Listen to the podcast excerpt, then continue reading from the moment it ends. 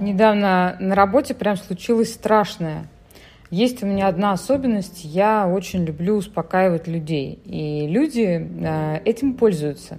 И я некоторое время, а именно несколько прямо рабочих своих э, предпринимательских лет, совершенно этого не замечала. И думала, почему у меня все валится у команды из рук. Ну, то есть люди приходят, начинают работать, а потом я вижу, что все скатывается в то, что все жалуются, я всех успокаиваю и пытаюсь э, как-то помочь и сделать людям работу за них или прикрыть э, им тылы. При этом параллельно я вижу людей и компании, где такие же люди на таких же должностях работают в шесть раз больше и при этом не ноют и ничего вообще не говорят.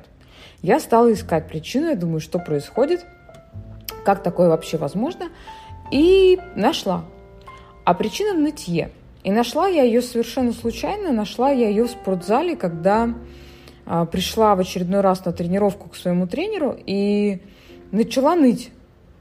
А тренер у меня, чтобы вы понимали, очень крутой, очень крутая женщина, с которой, в общем-то, невозможно распоясаться, и с которой мы похудели на 15 килограмм, и я похудела. И, в общем-то, сильно изменилась. Изменилась не, не столько даже внешне, сколько внутренне, потому что меня воспитали и меня прямо буквально переформатировали. Так вот, я на этой тренировке, значит, начинаю ныть и понимаю, что тренер у меня на эти дела не реагирует, не работает. Я вспоминаю, что когда я начинала ныть с другими тренерами, они меня начинали жалеть, я параллельно с этим меньше начинала делать, и нытье превращалось в привычку. Потом то же самое я стала наблюдать уже у своего ребенка. То есть он не хочет, например, расстегивать маленькие мелкие пуговки на рубашке. Ну, ему еще это пока сложно. И он начинает ныть, что он устал, что он это сделает потом, но не сегодня, не сейчас, а сейчас, мама, помоги.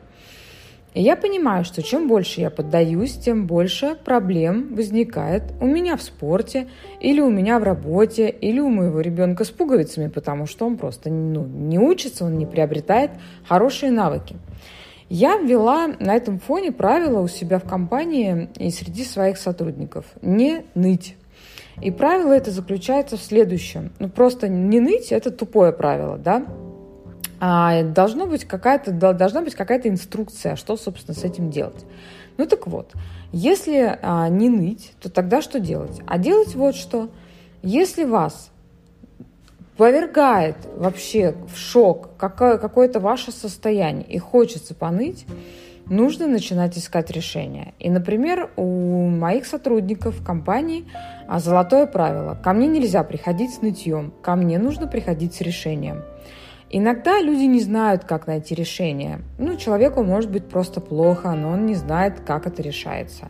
Но руководитель компании, старший по званию, ментор, наставник, кто угодно, родитель, который умеет расстегивать пуговицы, всегда может найти решение и дать подсказку. Поэтому здесь все очень просто. Успешные люди не ноют, они находят решение. Хочется поныть, сразу имейте в виду. Начнете ныть, повергаете себя в пучину того, что вы будете ныть и дальше, распоясаетесь окончательно, перестанете что-либо делать и начнете халявить. Потому что мы так устроены. Если мы можем манипулировать, мы будем манипулировать.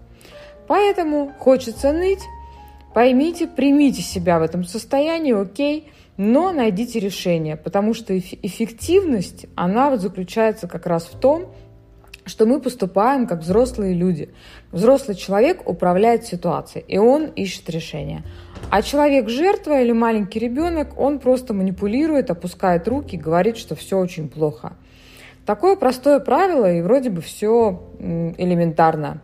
Надеюсь, вам это было полезно, потому что рассказывая эти вещи вам, я по факту напоминаю о них себе.